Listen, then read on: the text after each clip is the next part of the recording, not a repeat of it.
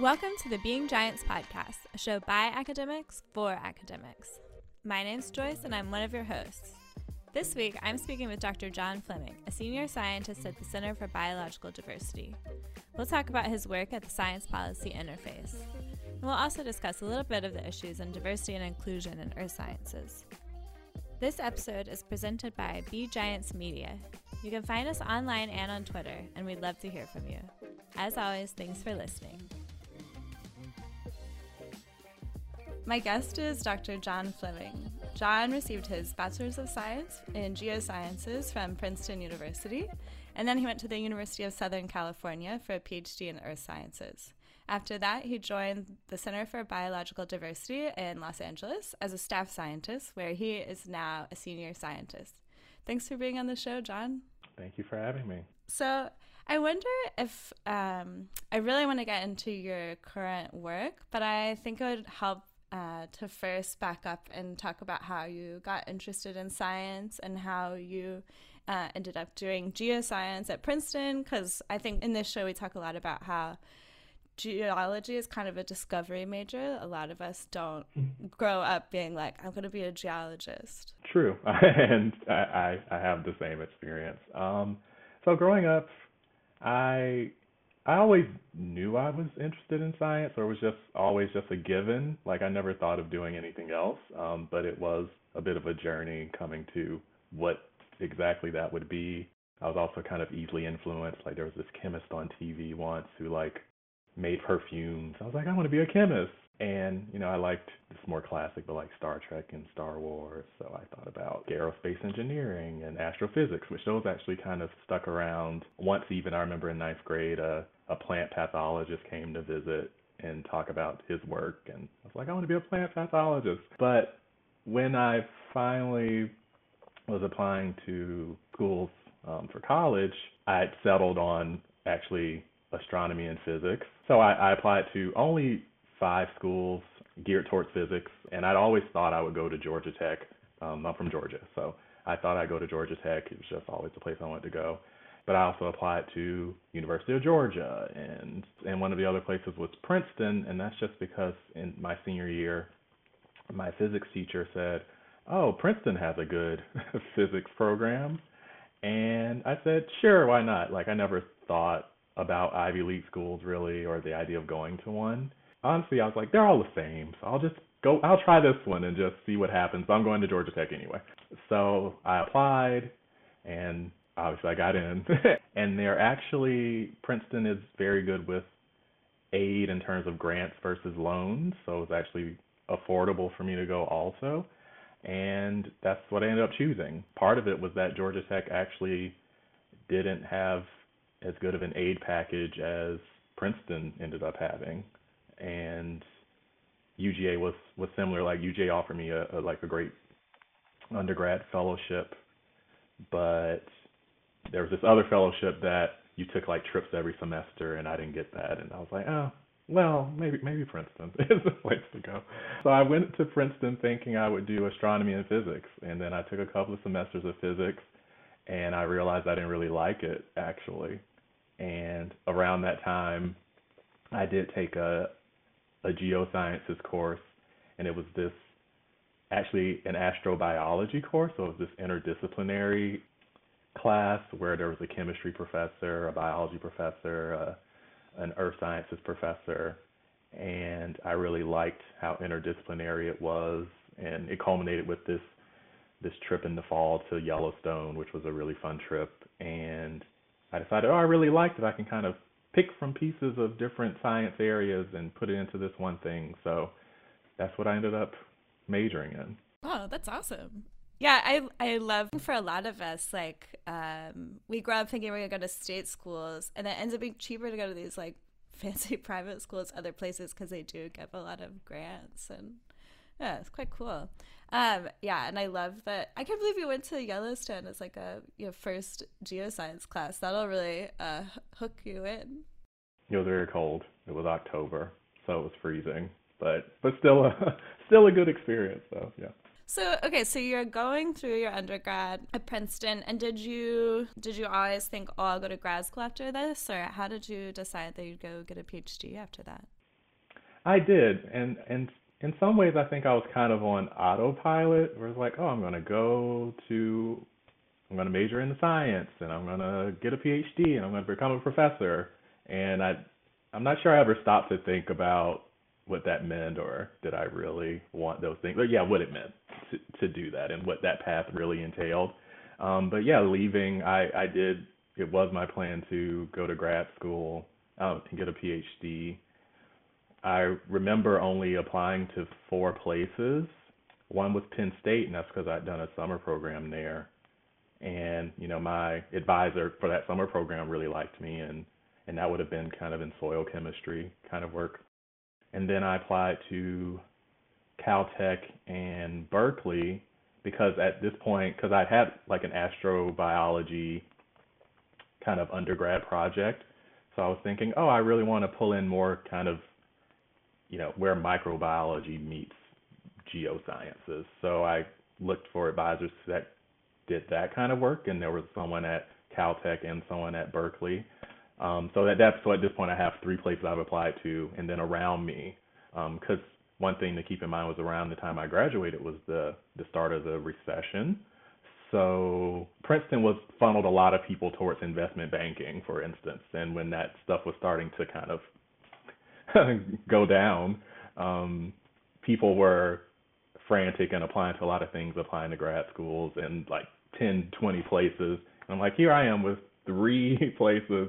I'm not that confident. So I went looking for another place to apply to, and USC was actually the last place. And I think I applied in December, and and I hadn't even I think I was a little late taking my GRE, and and it's funny that that's the place I ended up going to. Um, but my after I applied, my advisor actually reached out. My later to be advisor um, reached out to me and said, "Oh, you should come visit, and you know, I think you would be eligible for this fellowship here."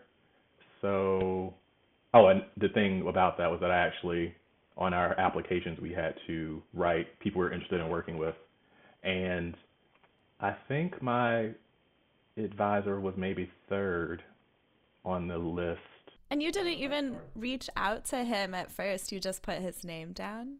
No, I didn't. Um, I just kind of looked on the side and like, who's working on interesting things? And, and one of his grad students at the time was doing this work with microelectrodes, doing these oxygen measurements, which I thought was interesting but I actually, yeah, my first choice was someone else who was turned out to be like this very big name in his field, and so my later advisor reached out to me and said, you know, he's very busy, in that he doesn't, he probably won't have time to like really focus on you, and you know, I would be able to, and so I I visited and and that's kind of how that happened, and just going back to the the impact of the recession my the cohort when I started started with 17 people, which they really weren't expecting because normally it's around like 10 people.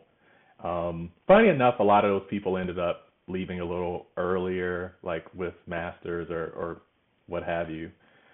But I remember like apparently there was a conversation about how are we going to support this many students because we didn't expect this many to accept, but it was like there weren't any jobs out there really, so a lot of people ended up applying to these grad programs and going. But that's how I ended up at USC. Oh, nice. And I guess also, I know like your former advisor, Will Berelson, he, I think he's talked about how it, they got a lot of grants during the recession too. So I guess that probably helped a little bit. Or like the stimulus package in, included some science grants. Is that right? I think so, but yeah, I mean, because they figured it out somehow. so. so you mentioned that you did um, a project at Penn State, and I was curious if you could talk about like how you ended up doing that, and if it was through like REU or something. Yeah, it was an REU, and and I applied, um, and yeah, I was looking at the kind of the soil microbe assemblage of the Susquehanna Hills, um, which is a area in central Pennsylvania. I mean, it was a fun experience. Um, actually while I was at Princeton, I did get to do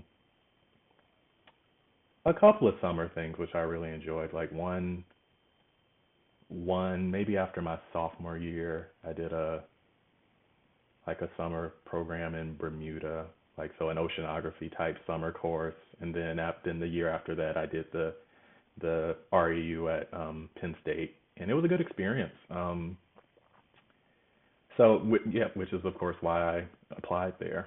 Um, but honestly, by the time I was graduating, I was there was a location aspect to where I wanted to go.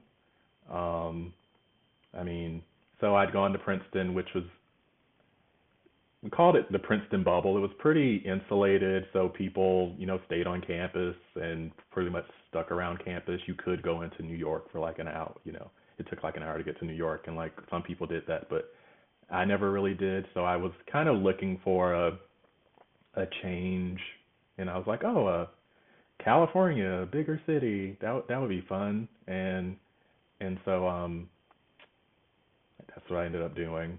Um but yeah, the summer the summer experiences um, were fun and actually kept me on track for wanting to continue with with science and going to grad school. So so yeah, those were good. So yeah, can you talk about what your PhD was like a little bit and like I guess the overall experience and also if you want some of the science. Sure. Um what was it like? Um you know, it it's always I, I well, I I still say it's like probably the hardest thing I've done is to to get through that whole process. Um, but you know, at the time, I maybe it was once again kind of this autopilot thing. Like I wasn't like really. I mean, there like definitely towards the end, I was very very stressed out and bogged down. But um, a lot of it was just going through the motions and just uh, working through it. Um, you know, I, I will talk about my specific project, but you know, there were some some bumpy moments in there. The earliest one actually was I I had a hard time finding a project. So my advisor was like suggesting these projects and I would try them out and I would they just didn't seem to to be able to go anywhere. Like I would say, this doesn't make any sense. This isn't really working. I don't know, um, because because my advisor did have a lot of you know let's try this new idea and and I was like that. Like I remember there was something involving like sucking CO2 out of bubbles, and I'm like I don't know how that's going to work. And it was just uh, so so I so I was just trying these things out, and it turns out you know my advisor his perspective was that you know, I'm throwing you all these projects and you're not really taking them anywhere. So this was all before quals, qualifying exams. And so before my qualifying exams, my advisor wanted to talk to me and he said, "Oh, I question your motivation to you know, to to do this." And he's like, "So one option would be to like just give you a project and then you get a master's and then we like see you know where things are after that and I really didn't like that or the suggestion of that because it was suggesting I wasn't working hard or I didn't have what it took to stick it out. So I pretty much rejected that idea, and I came up with a project, and I I did quals and I passed quals, you know, so which I think proved something to him. Um, and so I ended up on this project once again using the, you know, I told you about the one of his other grad students who was working with these microelectrodes. And we overlapped some, so he taught me how to use them. So we settled on this project of measuring oxygen uptake rates um, off the coast of Southern California, um, specifically San Pedro Basin, um, and kind of how those rates respond to to carbon inputs, nutrient inputs. So it was a lot of um, kind of incubation experiments kind of to characterize like what the microbial community was doing in terms of oxygen um, off the coast. With the bigger tie-in being that this area and around the the world really, you're seeing these declines in oxygen concentrations, which you know are likely you know linked to climate change, and kind of kind of taking a step to characterize specifically what was going on off the coast. Um, so that involved um, between 2013 and 2014 these kind of bi-weekly cruises. So we go out like early in the morning and collect a bunch of samples and come back and um, and I would like set up these incubations and then so I'd take a a week to kind of process samples and then a week to run samples and then like do it again. Um, so um, and that yeah, and that was what my dissertation became. Um, it wasn't an easy project. I mean, no one, not not saying no one's project's easy, but like in terms of like, um, I'll just say I wasn't especially prolific in terms of publications or anything like that because it was. I think ultimately, um, it was probably not the best method to answer the questions we were trying to answer. Um, like, it kind of ended up being we have these microelectrodes no one's using them. Let's see how we can use them to answer this question. And I think, you know, the best way is kind of to go the other way. Like, we have these questions. What tools do we need to answer them? So I think that was kind of a, a shortcoming of the project. Um, but, you know, I, I powered through and I, I did finish. and, and, um, yeah, I actually, um, preparing for this, I did go back and, and look at it, my dissertation again. And I was like, oh, that was a lot of work. Um, but um, yeah. Um, but like I said, in the moment, I, I mean, during the experience, I wasn't. I mean, it got very, like I said, it got very stressful at the end, and I'm sure we'll go into transitioning out of of academia soon. But that became stressful. Um, but yeah, I think there I once again I was a bit on autopilot. Like this is just what I have to do to like push on to the next thing. So I just kept going. But you know, looking back, it it's still you know even compared to you know my work now, like still the most difficult thing I, I've powered through. Yeah. Well, that's good that it, it didn't get any harder. right, right.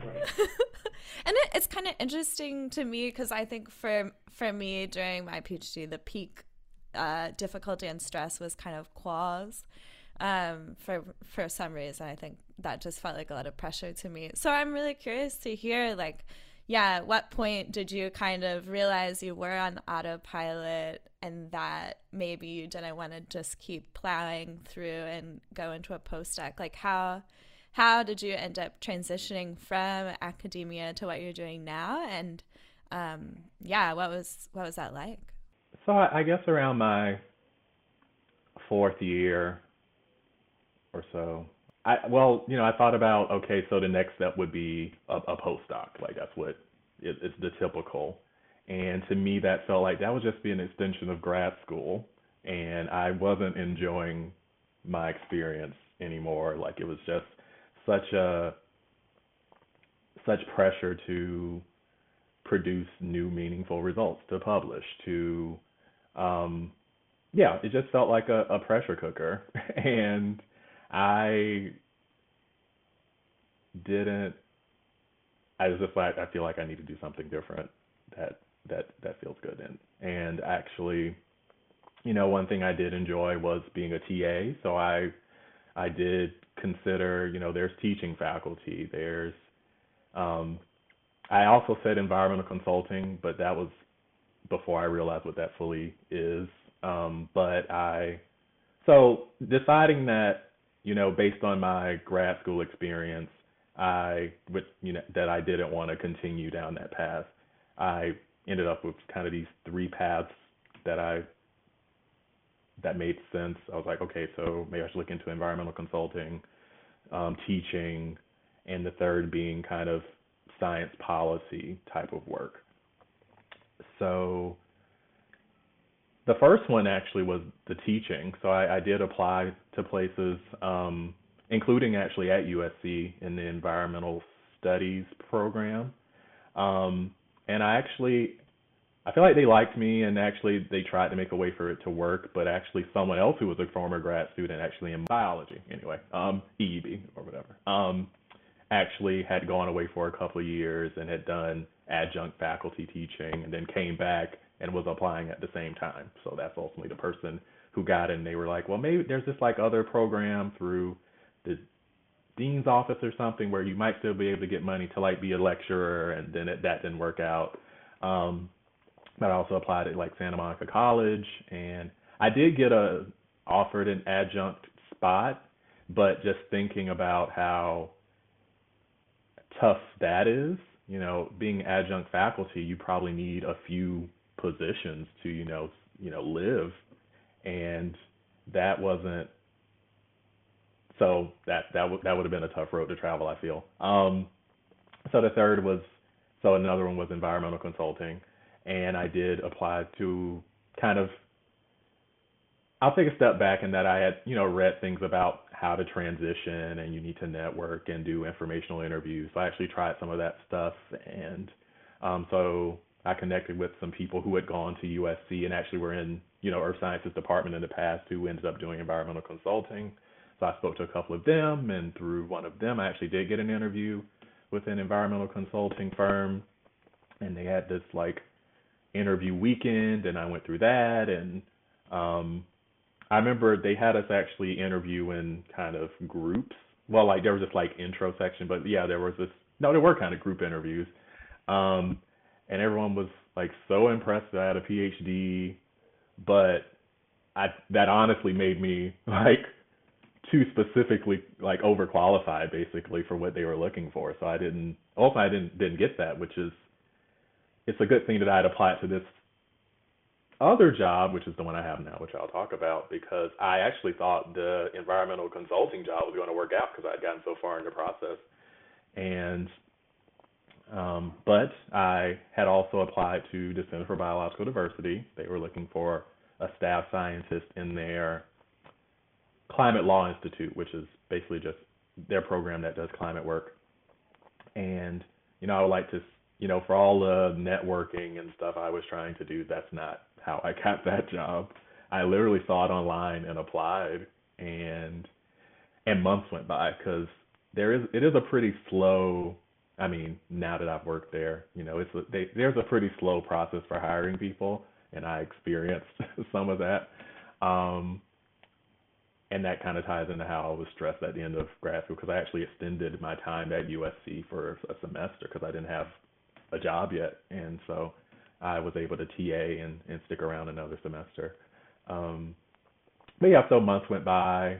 Um, in those months, yeah, months went by, and then at some point, I I got a response saying, "Oh, we want to do a phone interview." So I did a phone interview with who now is my direct boss, you know, the science director, and then following that, there was a I flew up to Oakland, which was like their main office at the time for the climate work.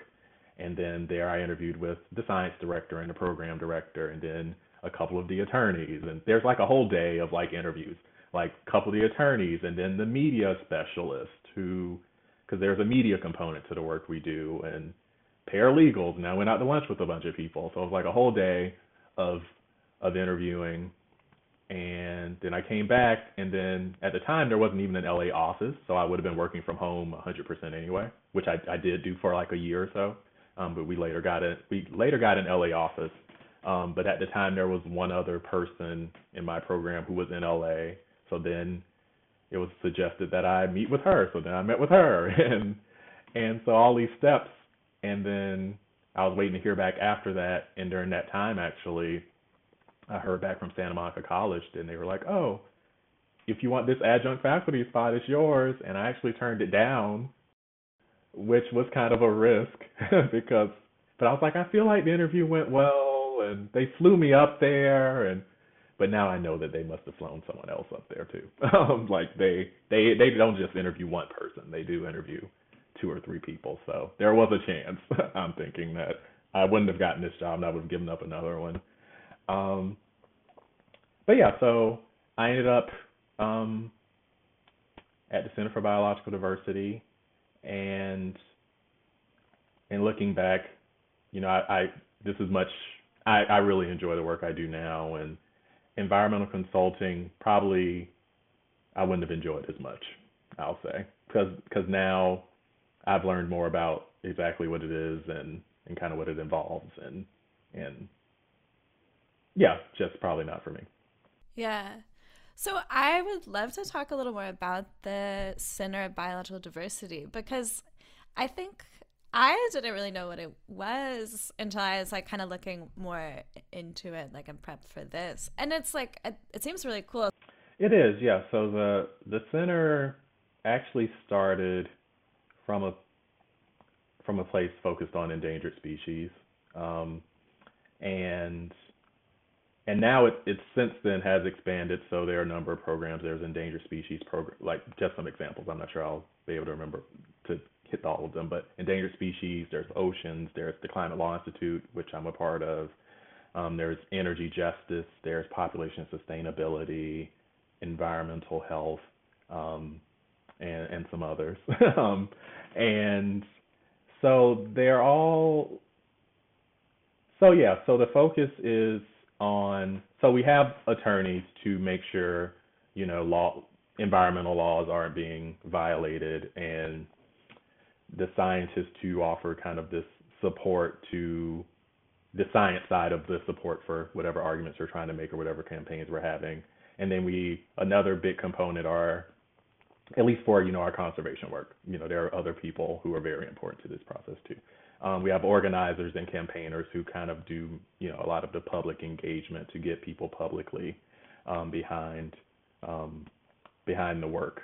Um, so if you're talking about the endangered species program, they're making sure that whatever you know projects that are being approved, for instance, um, if it's a new development or or something like that, that they're not it's not a project that it's failing to consider endangered species that may be in the area. That's that's just just one example. And public lands is very is their part of their role is you know what's happening on federal lands, and so you know with uh, oil and gas leasing on federal lands. You know, President Biden came out with this, you know, executive order talking about, you know, a halt on on leasing on federal lands, which is, you know, something that the public lands program has worked really hard with their, you know, keep it in the ground campaign for fossil fuels.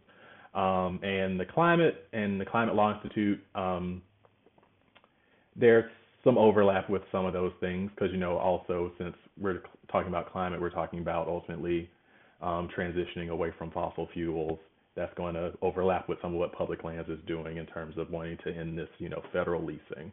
Um, so in terms of so in terms of I guess an example of how the different roles might interact between you know the legal and the science and the organizing. So a couple of one campaign we're working on um, is around aviation. There's a, a rule came out from the EPA regulating aircraft emissions, but the problem is that the rule doesn't actually and admits that it doesn't actually produce any additional um, emissions reductions. It's just a way to um, satisfy this international standard. So like we can still fly internationally.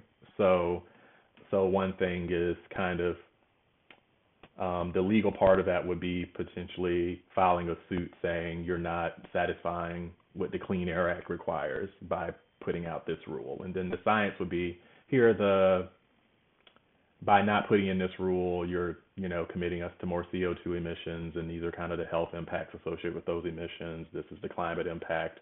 So I would could step in and provide science, you know, behind those arguments. And then the organizers might, in this case, an organizer might work to to reach out to other environmental partners to, for instance, um, kind of sign on. Well, it could literally be a sign-on letter to the EPA saying like the, these groups support this this position that more needs to be done to address aviation emissions. So that's kind of how one way you can see these these three parts kind of come together. And our program maybe this is a bit of an aside, but the the climate program, our work is l- largely focused in a lot of our work is focused in California. We do have a federal component, but a lot focused in California because California is you know seen as a you know green and and climate leader globally. So the idea is if we push California to do more than the rest of the country and then the world would follow. So we we do aim a lot of our efforts in in California. Um, another campaign I work on is, you know, electric vehicles. And here, Governor Newsom recently said, you know, 100% electric vehicle sales by 2035. and we were actually calling for 2030. So I wrote a report, you know, last year about why it should be 2030 versus 2035, and and there was actually an aviation report about why this rule is bad and why we need to what, what more should be done and based on you know historically what has been done, what more could be done. Um, so that's some of the things um, that are done. Yeah. Well, that's so cool. So it's it's really yeah, it's very much like science policy. Can you give me an idea of like kind of what the day to day is like? I guess when you're working remotely and when you might be in the office. It depends on what kind of the campaign goals are for the year, but you know, speaking about last year, um, so I wrote the this aviation report and this electric vehicle report. So that those a report takes can take several months um, because there's a what do we want this report to say? What's the purpose of the report? So kind of these conversations around that, and then producing an initial draft of a report, and then getting feedback on that, and then a final draft of the report, and then and then there's this production process after that of you know because we have um, people who will design and you know put you know put out the final like make it you know a final you know presentable product. Um, so so that actually consumed a lot of last year work in writing the two reports, which um, I haven't typically in the past written a couple of like two reports in a year. Um, but um, outside of that, um, other things I've done recently is you know with this you know potential to to sue over this aviation standard. Um, I I wrote a, a, declaration as to kind of the health harms associated with um, local local air pollution resulting from aircraft. So um, that's something that an example of contributing directly to the legal aspect of it is this you know declaration to be part of a, a suit if that's if that's to be filed. Um, there's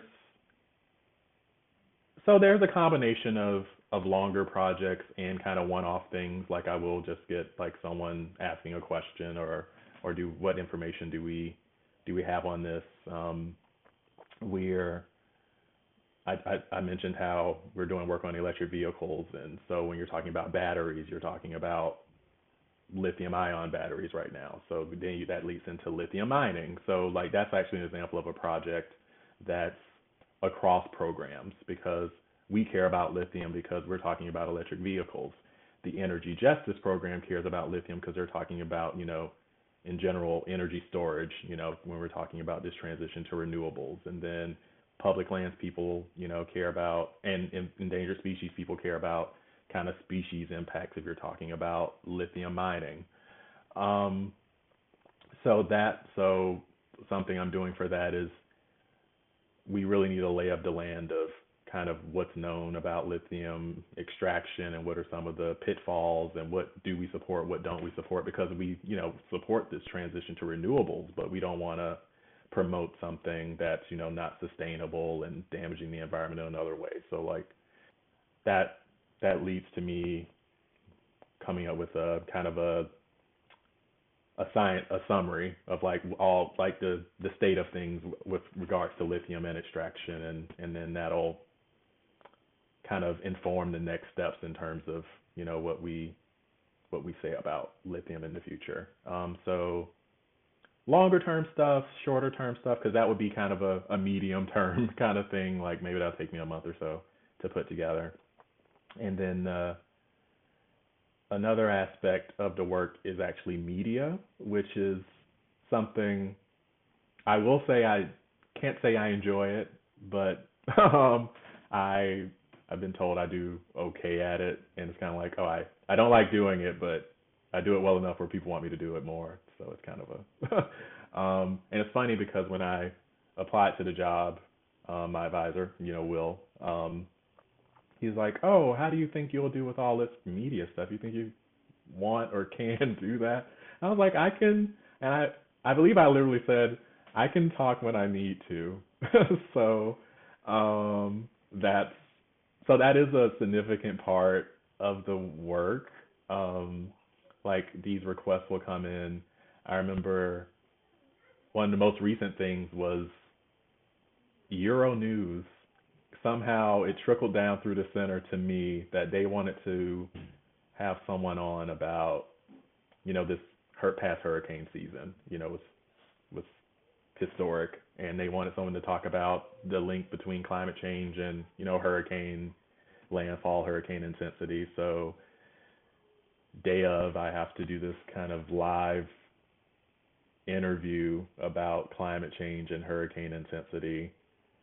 That's you know was sent all over Europe. So I've never, so I didn't actually see it on TV, but it was over there. Um, I think they might have sent me the recording of it. Um, and but there's also like writing op-eds, you know, and radio and yeah, once again TV. So that's the the other aspect of it, and those are often short notice kind of things because you know media moves quickly. So you know sometimes it's the day of, like maybe if I'm lucky, I get a couple of days notice, and that's probably actually why I don't like it as much is because it's so such short notice, and I'm a person who likes to be prepared.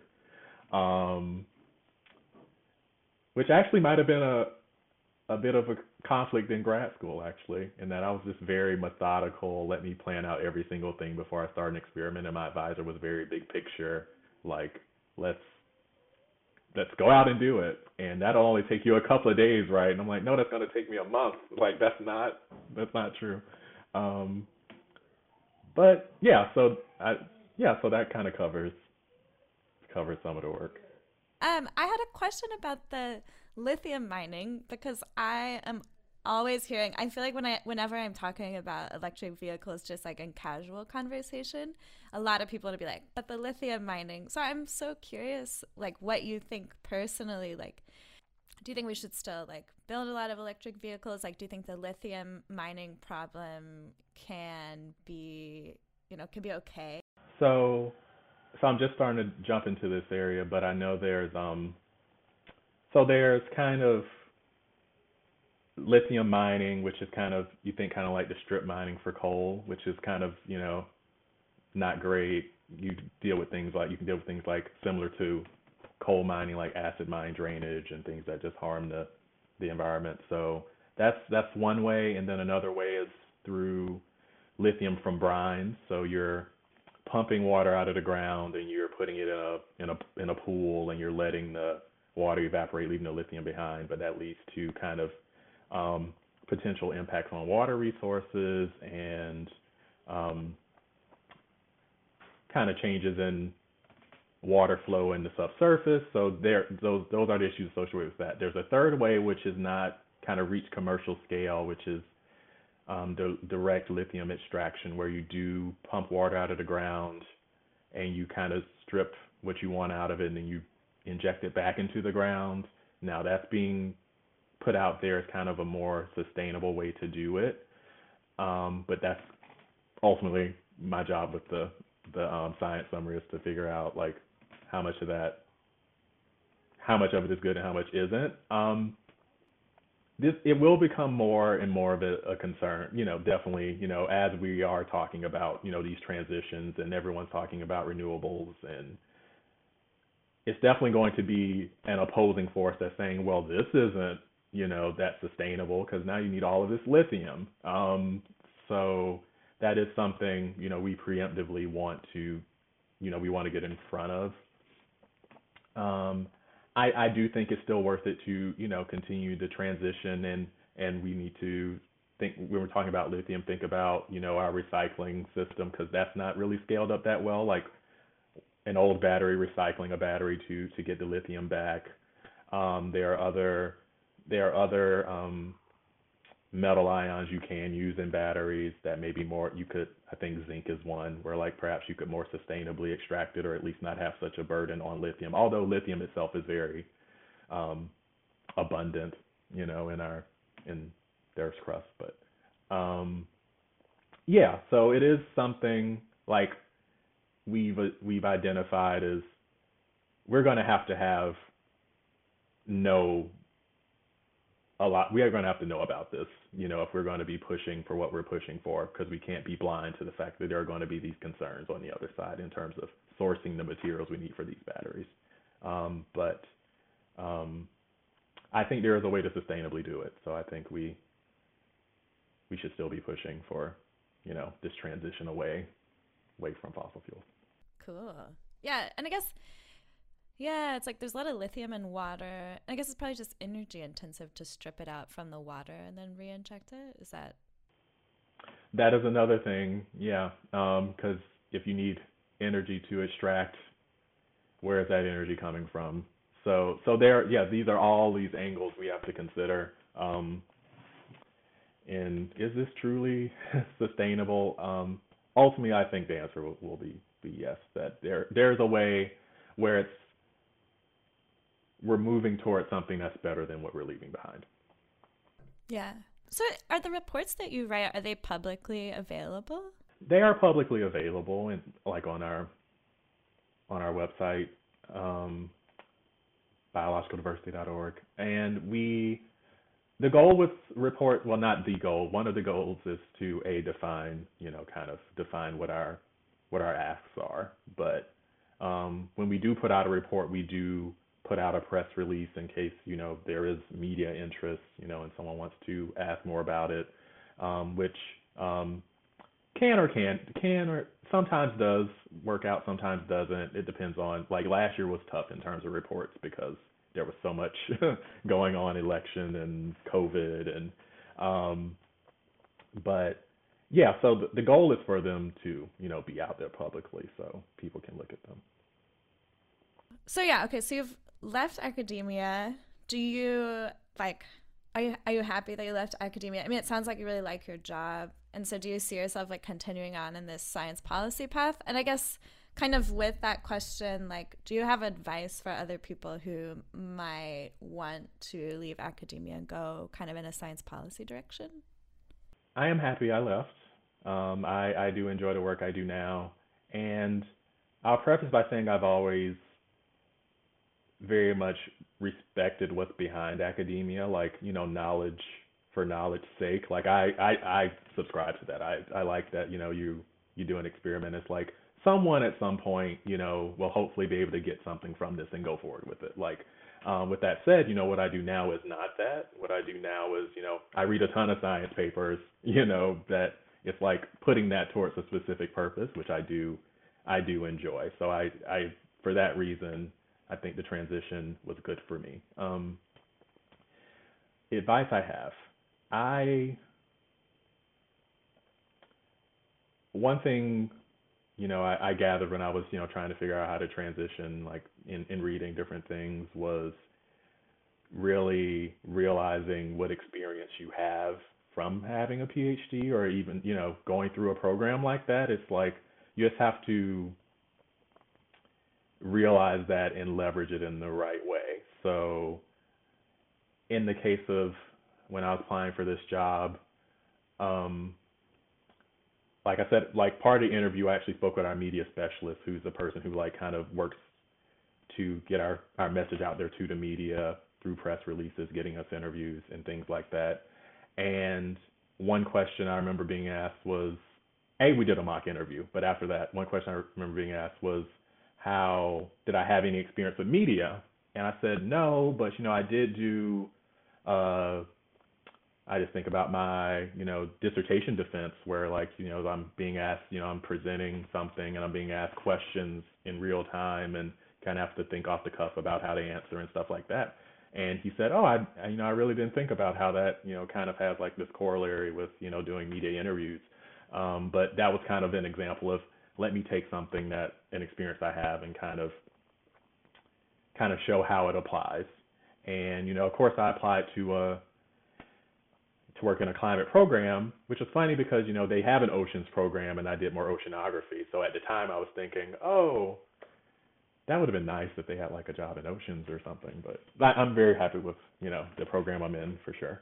So with my project, you know, my um my dissertation, it had I kind of leveraged the fact that ultimately the reason, the importance of this project is trying to characterize something that is being impacted or the result of climate change. You know, these changes in oxygen concentrations.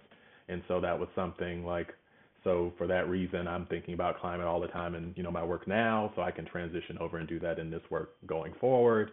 And in general, like one thing, you know, I learned got out of grad school, out of many things, is you know how to do research and how to write. and I do a lot of writing and a lot of research now, and I and it's almost like I I take it for granted, like you know just skimming through a paper or you know writing summarizing a paper or knowing that you know you don't have to you know read the abstract, read the methods, read the you know results and you know that part of the paper and stuff like that. So it's so those are things that um, skills that I got from going through the grad school process that are really serving me now in a different way. And it was the key was just to realize that there are you do get like real viable skills that don't just like can apply to more than academia when you go through like the grad school process and you can take those forward and and do more with them. Yeah. Um, okay, so you are a black man who went through earth science education program, which is like a famously white uh, area um, in sciences, unfortunately. And I wonder if you could talk a little bit about like what that was like for you, if it like impacted your education or career at all, and I, I guess also how you kind of think about that um, in the space you're in now at the Center for Biological Diversity. Yeah, sure. Um, so once again, everything is kind of from the perspective of looking back now, because in the moment, so so I can go as far back as high school. In high school, I I went to a school that was half white and half black, and then and of course I went to Princeton, which was maybe some eight percent black, and I mean there were you know there were numerous other you know um, people of color, um, but still majority white white university, and then I come to USC, and then within that I was in an earth sciences program or a geosciences program, and then then you come to USC where it's where it's similar. Um, so talking about Princeton, I just relied more on, you know, if we're talking about like a sense of community with other people of color, I just relied on, at Princeton especially, like everyone kind of formed their own community. Like everyone had like a, you like, you gravitate towards the people you gravitated towards. And I had a good group of friends, so it didn't affect me in, I mean, in, in the geosciences department, there was actually very small anyway. There were only five when I graduated, there were only five majors in in terms of undergrads. Um, so, but you know, I did. I was aware of the you know the lack of diversity in that there was. I can think now like there was one black professor, and I was like, oh, one black professor. Like I immediately like, you know, gravitated towards that, or like there was um, one Indian professor who wanted me to go into geochemistry, and I disappointed him. he wanted me to go to Penn State, actually, um, to do soil chemistry. Um, but so there was an awareness there, but I think I think it's kind of being conditioned, unfortunately, to like this is how things are. You know, like like it's just this is just the is of things. This is just how things are. Um, and similar with um, USC, this is the way things are and you know, for my first few years, I was the feel like I was the only black person in the building, you know, and then and then that changed to two black people in the building. Um, so once again, like an awareness, but at the same time, like this is just how things are. Um, but funny, finally reaching the point now with the work I do now, um, I've kind of been able to go back and look at that a little more closely. And like we've done DEI trainings where I work now, and what's a microaggression, and what's an aggression aggression. and I, you know, I did have a, some of that at USC. Um, not from my advisor, like in terms of, you know, like we, I feel like we actually got along pretty well. We kind of understood each other you know well i understood him i don't know he might have never understood me um but um um i actually you know he was a little sarcastic. I'm kind of sarcastic, so I think it worked in some ways. Um, but I did have a a moment. I remember someone who's actually I would consider a friend of mine asked me how I like basically what my funding situation was, you know, like um and I was like, "Oh, I, you know, have this fellowship and it covers, you know, these years and and it was like, you know, at at USC a, a good fellowship. And and this person said to me, "Oh, it must be nice to be a minority." And and it was one of those like I in the moment didn't even know how to respond. And then I thought about how screwed up that was later. Um and you know, cuz it's like, oh, it's not that, you know, I I did well in Princeton and that's why I got this fellowship. Like, oh, it must be because you're black and like that's the only reason why you would get this fellowship. So so some of that stuff so that has happened. Um and and like I said, now, especially, you know, with um, kind of DEI and Black Lives Matter and all these things coming more to the public consciousness, I am going back and assessing, you know, why is it just the way things are? Like that's that's not the way to think of it. It should be, you know, what what can we do to change that or bring attention to it. So I like I said, while in the moment, and I'll I'll attribute a bit of it also, like, oh, I was you know, we're talking about from when I was in high school to my early 20s or whatever. So, um, that, you know, I was, and I'm not to bring down the South at all, but I'm from the South, and it's just like there's kind of this underlying. I've always I've told people in the past like when I going back, I'm being a, a gay person and going back to to Georgia, like I would feel like the